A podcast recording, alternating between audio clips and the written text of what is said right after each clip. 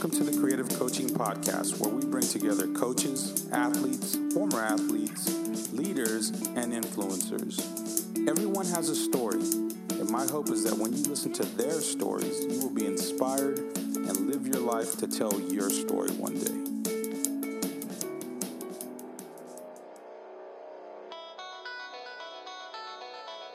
Today's guest is Brian Weber. Coach Weber is the associate head coach at Stony Brook University. We talked to him today about his journey from a graduate assistant with no former collegiate playing experience to associate head coach and how he sets himself apart through hard work and doing the little things. I hope you enjoy this podcast and you look to get better every day. Welcome to the podcast, Coach. Oh, thanks for having me, man. I appreciate it. Uh, Coach Weber, I'm glad to have you on, man. Uh, I think your perspective will be fresh as associate head coach at Division One level. I think uh, you know what we have going here on the podcast has been very, very helpful, uh, very informative, and kind of going down the line of kind of what you've done, where you've been. Uh, I think your your approach to the game is not unlike in, unlike a lot of other guys, but uh, there's some twists and turns maybe that we don't know, and, and I'm just glad to have you on so we can kind of hear from you. So, uh, no, I mean, I'm, I'm really, I'm really thankful to, to get to know you, and, and I really appreciate you having me on. Yes, sir. So, to kick it off, man, how were you introduced to this game? Um, you know, it's kind of been a part of my life for as long as I can remember. I was not a great player. I was a normal high school player. You know, I been playing since probably fifth grade, but you know, never never played in college. It was never. Um, it was one of the sports I played, not the only thing I did. Um, nobody really in my family did anything with basketball. I just, you know, I knew I liked it. Yeah. Um, you know, and then it wasn't until after I was done playing in high school and I started coaching high school basketball that I kind of knew that hey, I, might be pretty good at it, and it's something yeah. that I really, really, really enjoy to do. Um, so, so I've been around it for a long time, but you know, really seriously, you know, ever since I've been coaching, which was immediately after I, I graduated from high school. Got you. So then, who or what influenced you to get into the coaching profession? Um, you know, you know what's what's funny is uh, is is I probably I was not a great student in high school, and I probably got turned down from you know, 80% of the colleges that I applied to, and then I ended up staying local. I went to a, a school, University of Akron, which is about 15 minutes from where I went to high school.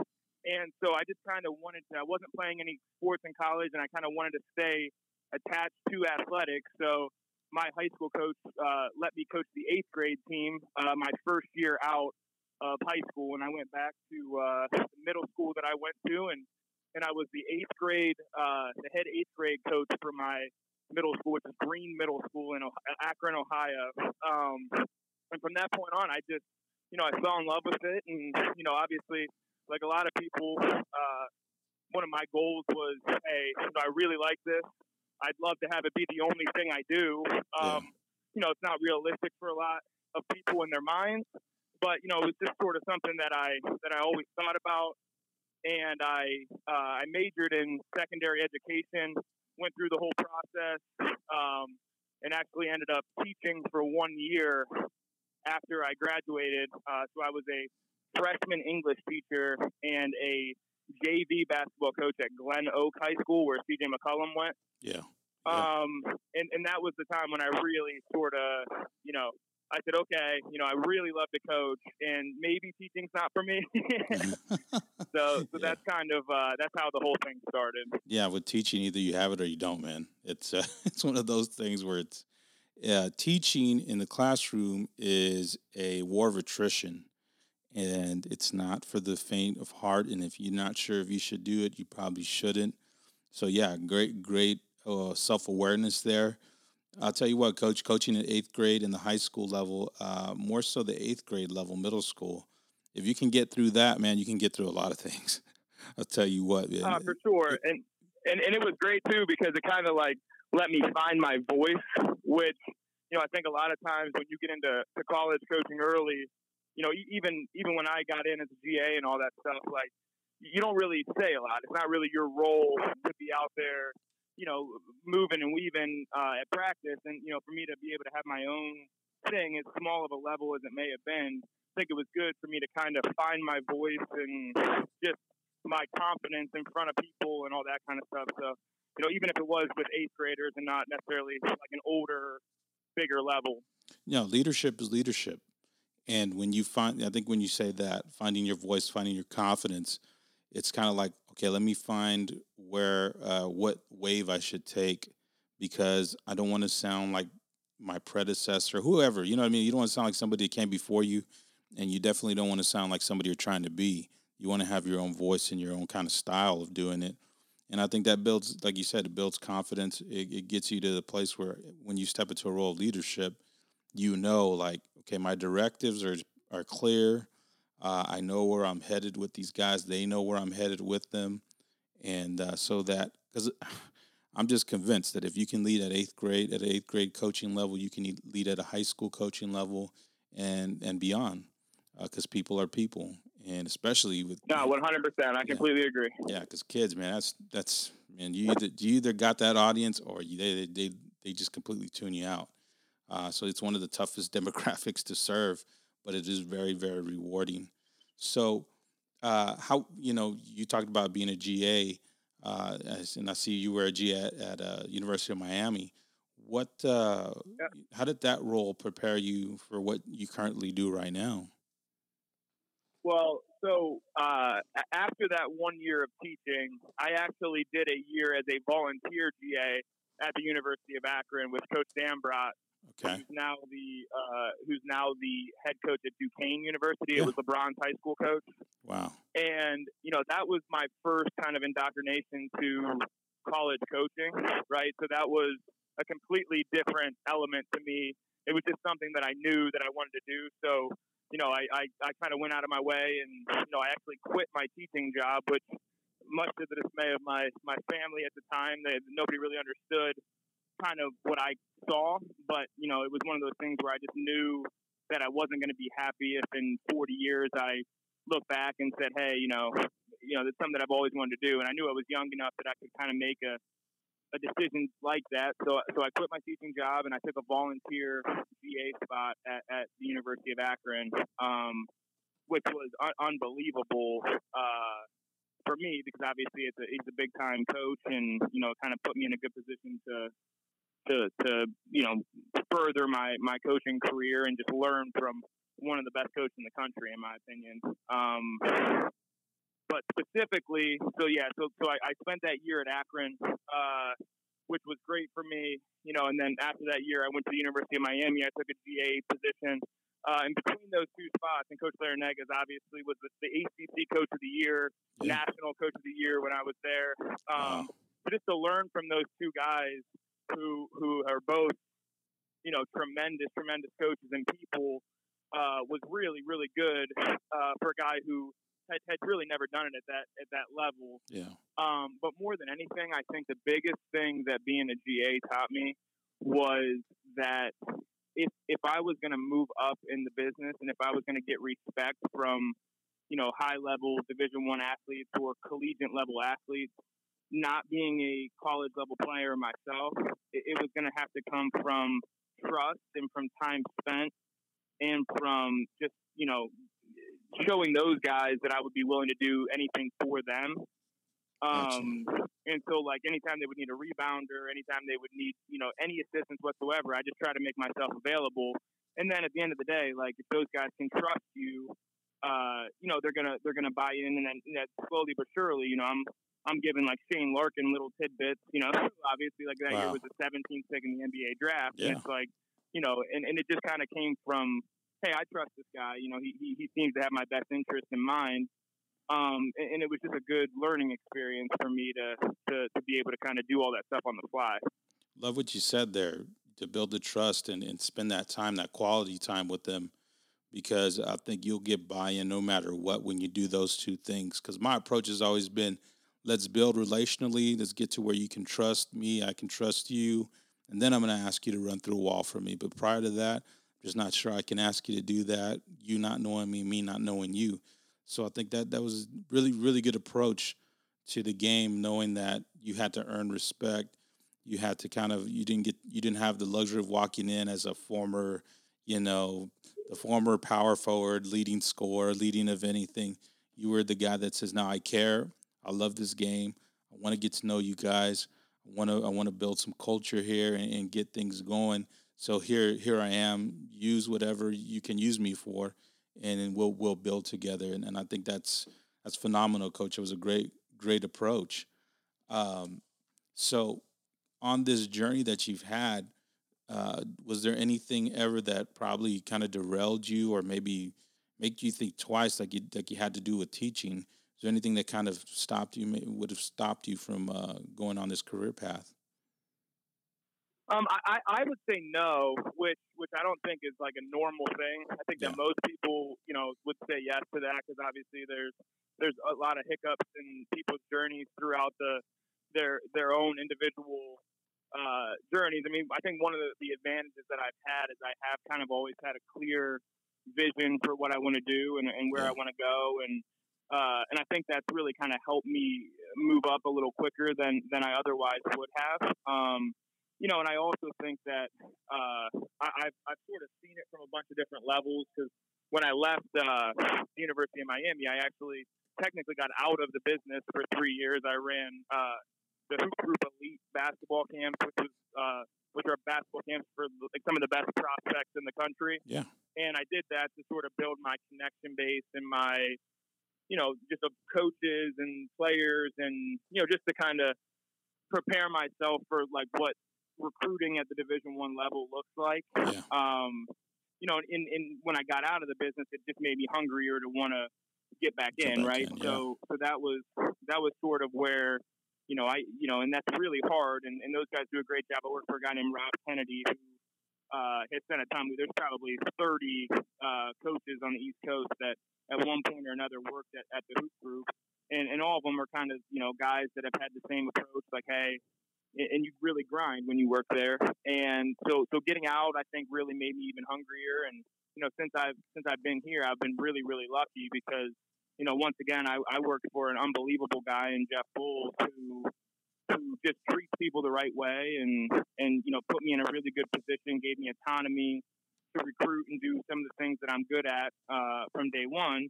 And you know, he, he ended up taking the Ohio University job, and, and and Coach Ford, who was the head coach at Kent State, and uh, and Bradley, you know, took the head coaching job here, and I stayed. Um, and, and it's another great guy. So I haven't really had a lot of like negative experiences yeah. um, that would derail me from from from my vision. But yeah. you know, it's really it's really hard. I mean, it's a lot of time spent. It's a lot of weekends gone. You know, so if you don't have that you know hunger inside of you, you know I can see why a lot of people would waver on if they want to do it. Uh, it's just not something that, that I've ever had to deal with. Luckily, got you. So you said you said a couple things there about your absence from the game. You know, it kind of goes to that old adage: absence makes the heart grow fond. Especially when you know what you're kind of like built to do, what you're called to do. Uh, it kind of calls you back in. That experience with Hoop Group did that did that really you know like you said you were kind of building your brand building relationships at the grassroots level that so that really really came in handy now as far as with your recruiting prowess all those type of things uh, so like what have you learned from yourself uh, about yourself i should say through all this time having jumped in and then jumped out and gone, done kind of the grassroots thing and then now back as a coach. What, what has all that taught you about yourself? Well, I think uh, first and foremost, I think you know I, I have Chris Caputo, who's the associate head coach at Miami and one of my biggest mentors. Um, actually, the reason why I was I ended up being down in Miami, and he's actually the one that gave me the advice. Because I had some opportunities to take some some director of basketball operations jobs after after my time spent at Miami, and you know he kind of said, "Hey, you're a you're, you're a non-playing five nine guy who comes from a you know you don't really have anybody who's got your back like yeah. you know you got to do something to separate yourself from from everybody else in the world who wants to be a, a division one college basketball coach and you got to find what what that one thing is and i think maybe because i you know i am somebody who who's always been connecting and talking to people and Uh, he said, I think if you spent some time at the hoop group and you just built your connections up with, you know, everybody below you, beside you, above you in the basketball world, you know, you could really use that to springboard your career and it'll end up yeah. being a differentiator for you uh, when it comes to being a college coach. Because as as most people know, like you know, coaching in college,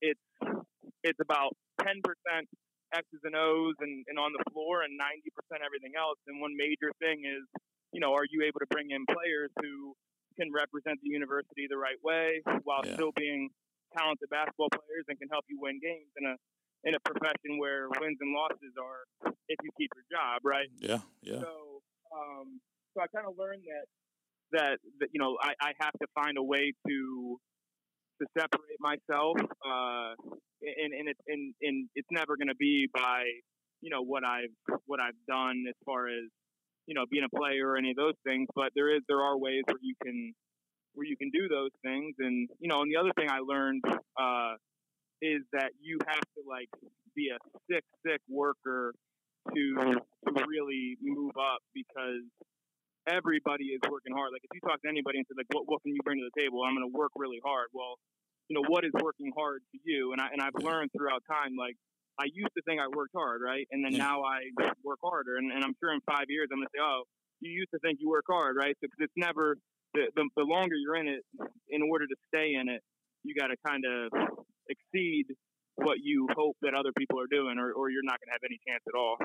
I think your work ethic kind of evolves in a sense. Like there's best practices, uh, there's self, there's kind of like mastering certain things, self mastery for one, uh, and that's I think that's how you grow in the game. Is uh, kind of looking at when I say I work hard, I work hard.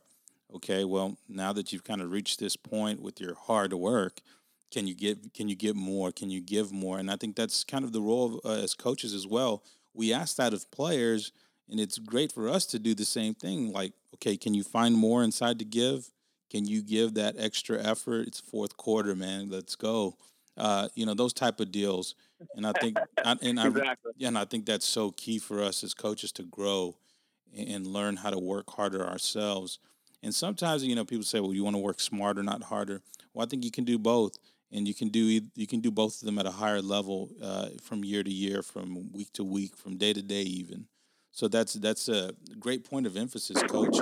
So kind of well, go and and, go and and just to, real, real quick, sorry, not not to cut you off, no but worries. just you know one thing that I that I wish I would have said uh, in addition to that was it's also not necessarily like how hard you work because if somebody's able to get something done with a 80th of the amount of work that somebody else does, uh, then then it's all results driven, right? So yeah. like so so I, I learned that you know I for me personally I, I'm not the smartest. I'm not the you know there, there's no there's no special thing with anything about me other than that. So I need to work harder to be able to accomplish some things. But it's just result driven. If, if yeah. A, B, and C is asked of you, then you need to get A, B, and C done. And and you can't have A and B done without C, no matter why you didn't get C done. And that's that's something that I really learned from Rob Kennedy at the Hoop Group. It was, you know, he, he is he is the hardest boss I've ever worked for but I am 100 times a better soldier because of the time I spent with him, uh, just just accomplishing, you know, you know, un- things that you would think would be unrealistic, and yeah. and he just didn't have any patience for not being able to get it done, and you just learn that you can do a whole lot more than you originally thought you could do. So yeah. I just wanted to add that. That's that's that's a great point as well. So like I tell people all the time, you can't argue with results, and if you're and if you're that guy who's getting results and then you feel like this place of contentment, maybe and it can turn to complacency. A guy like that can come in and push you even harder, and you're like, man, just when I thought I had hit some kind of uh, some kind of stride, I'm learning like, man, I'm still a little behind. I can do more. To, like you said, separate yourself and bring yourself to a place of like, I, I have to work a little bit harder than everybody else because I don't have X, Y, or Z. But yet, when you learn to work harder and harder, that's yeah, like you said, separates yourself. So with that, coach, uh, feedback, criticism, how does that how does that play the role in your career and in, in your growth? I, mean, I think it's probably the most important thing that that I mean, not just in coaching, but like in any any profession or anything that you're trying to accomplish. There's you're, no nobody is perfect, and nobody is even remotely close to being perfect. So if you're willing to to take criticism and you're willing to take feedback and try to apply and take it from everybody. Take it from people that you consider your peers. Take it from people that you consider maybe aren't quite as far along professionally as you are right now, and and obviously take it from your bosses. And you know, I think it kind of prepares you to you know, continue to improve your craft. And, you know, one of the best things about coaching is it's, it's continually evolving. And that's why the best coach in the country, Coach K and Roy Williams and these guys, you see that, like, they've adapted what they've done throughout time. I mean, there was a time whenever Coach K was never going to take a one and done, right? Yeah. So, like, then Zion Williamson and these guys come around and Austin Rivers, and it's like he's adapted because he understands he needs to adapt because it's 2019. And, you know, and that's uh, arguably one of the best coaches of all time. So I think you have to be able to take feedback and criticism, and I also think it's sort of a it's sort of a, a dog eat dog uh, business. So you know it's not always going to be perfect, and you're not you're going to make mistakes. So you know you got to be able to take them, own what mistakes you've made, uh, whether it's just not getting something done or whether it's you know anything, and and sort of applying it to what you're doing and and I think that you know I, I've done quite a bit of that, part, partly because I've messed up quite a bit, right? So, yeah. so there's been a lot of time to to continually evolve, and you know, and obviously I have a long way to go, but you know, I think that I've at this point tried to apply, especially some of my best mentors' uh, advice, and and go from there. Well, you're talking about mistakes, stuff like that, criticism, feedback. I think failure. You know, we teach kids too. Like a loss can teach you more than a win most of the time, right? Uh, although we don't want to be learning that much too often with losses, right? I don't need to be that exactly. that knowledgeable. Uh, but it's true in a sense, even for us as coaches and as leaders, like failure does teach us some things, and that's why we can't be afraid to fail. Because if we do, then we use it as a learning mechanism. And uh, I think the problem only lies with the guys who regurgitate that stuff, like play it out in their head over and over again, and never move forward. But when you understand how much the people around you that are giving you this feedback and possibly the criticism actually care and want to see you thrive in your position and in your role, man, you can really, really make those changes that are necessary to have success. And then ultimately, like we talked about, getting results. Uh, so earlier you talked about some of the things you sacrificed and, and kind of how you you go through some things at times to to get where you're at. What have you personally sacrificed to be where you're at today?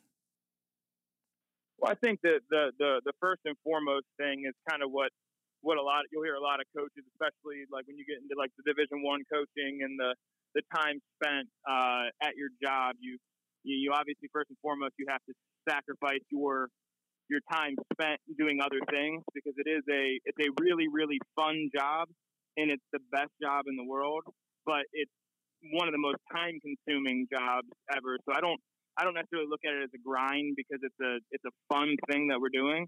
But there are you know multiple multiple weekends you know not only during the season when you're uh, you know traveling to away games and taking you know a couple weeks here and there, but also in the off season with the recruiting and you know generally speaking you're gone for the majority of the summer. Um, you know I think that you sacrifice uh, you sacrifice some time spent doing other things. Uh, you know, you sacrifice hobbies, right? So like uh, guys that like to golf, guys that like to do something. Obviously, you have some time. It's not that serious, but at the same time, it's you you don't have weekends. You know, and some of the things that you might have if you did a different profession.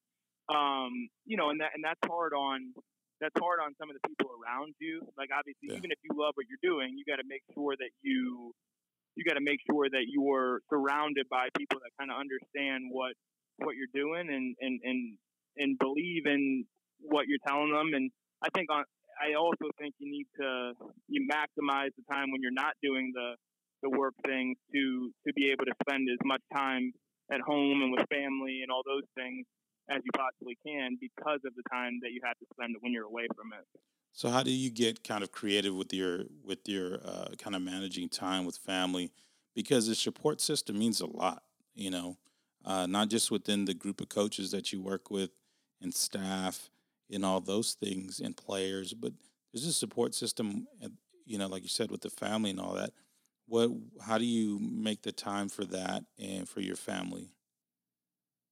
I think the the thing that I kind of made a, a decision early on was two things. So uh, on the second date that I ever had with my wife, right, I kind of explained I'm a coach and this is sort of what I want to do and it's time consuming. And she had worked in athletics, so she had a uh, feel of what what the job consisted of. And I think that I think first and foremost you need to have people around you who truly truly understand and are independent, right? Because if they're not able to do some things on their own, like you know whether if you're the you know the, the greatest dad and the greatest husband ever, you know you're just you're inevitably just through a job where travel is involved and you know you're not always going to be there so you need yeah. you know strong independent people around you which not not everybody has and i know that's an unbelievable luxury that i have with my wife maria um, but beyond that i also think that you need to make sure that when you are around your family that you are giving them the same amount of energy that you gave work. I think I, I had a history of coming home at seven or whatever and, and being so exhausted that like, you know, I just wouldn't be the same person at home. I'd be I'd be tired and I would be you know, and I was thinking in my head I would never be like that whenever I'm at work. So it's kinda not fair for me to act that way when I'm at home. So I think that, you know, making sure that you know, when you do get time to spend with family, you're attacking it with the same amount of energy that that you you attack work with. And if you're not able to do that, then then you got to make a sacrifice. And you know, more often than not, it needs to be with work and not with, with family because at the end of the day, family is what comes first. The the job yeah. is just a job.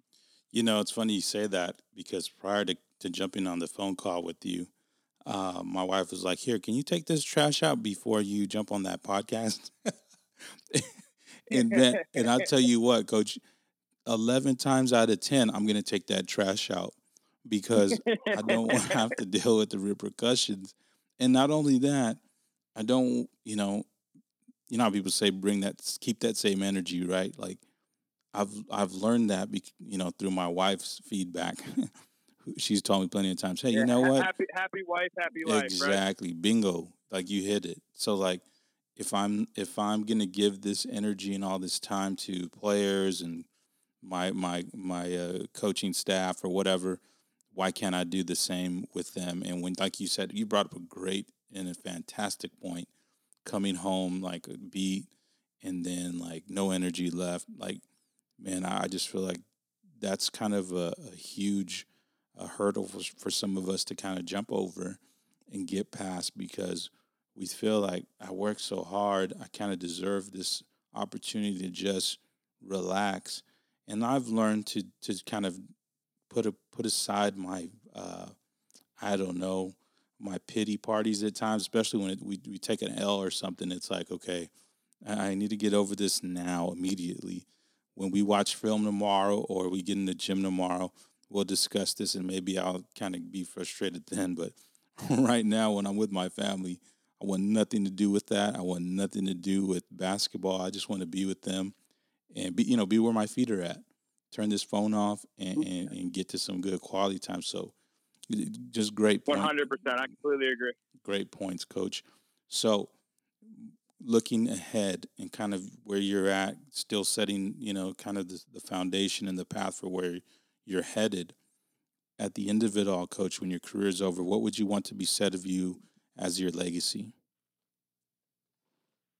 Um, that's a that's a that's a great question. Uh, you know, I, I think that I think the longer you're in it, the more you kind of understand that that obviously wins and losses are important, and and you want to win as many games as possible because that's you know the guy, the guys we talk about are the ones that have won the most, right? I mentioned yeah. Coach K earlier. It's like we know him because he's won a thousand basketball games, but but beyond but beyond that, you know, the the the biggest thing I think and the reason why I enjoyed getting into coaching in the first place was just the time spent with as many different people as possible and the differences you can make in their lives. And, you know, I still have uh, guys that I, I coached in sixth grade AAU uh, when I first graduated from college that are now, you know, in their late 20s or whatever. And, and you know, I, I mean, I'm as close with those guys as ever, and they, they are starting families, and just just the lifelong uh, relationships you build with people, and yeah. you know, I, I'd like to kind of hopefully be able to make a positive impact on as many different lives as possible. Uh, you know, while while doing something that, that everybody likes to do, and and uh, and that would be kind of my my biggest hope is that I can I can sort of make a difference with, with each individual kid as, as much as humanly possible, and and, and hopefully we, we keep relationships alive for, for the rest of the time after they're done playing for us, and that you know that that's sort of my biggest goal from, from yeah. coaching. Fantastic, coach. I uh, appreciate your time. Uh, I'm glad we got to do this. And, and and got you know before y'all head out on the I'm sure y'all are headed out this week to do some recruiting and uh, you know before you head out glad to have you know made this time so uh, I, I appreciate it man so thank you so much and I wish you nothing but luck on the on the road trip here coming up and, and in your upcoming season all right thanks I'll talk to you soon thank you for listening to the Creative Coaching Podcast you can find us at iTunes Spotify Google Podcasts Stitcher Anchor and you can even follow us on Twitter at Creative Coach 47. Thank you.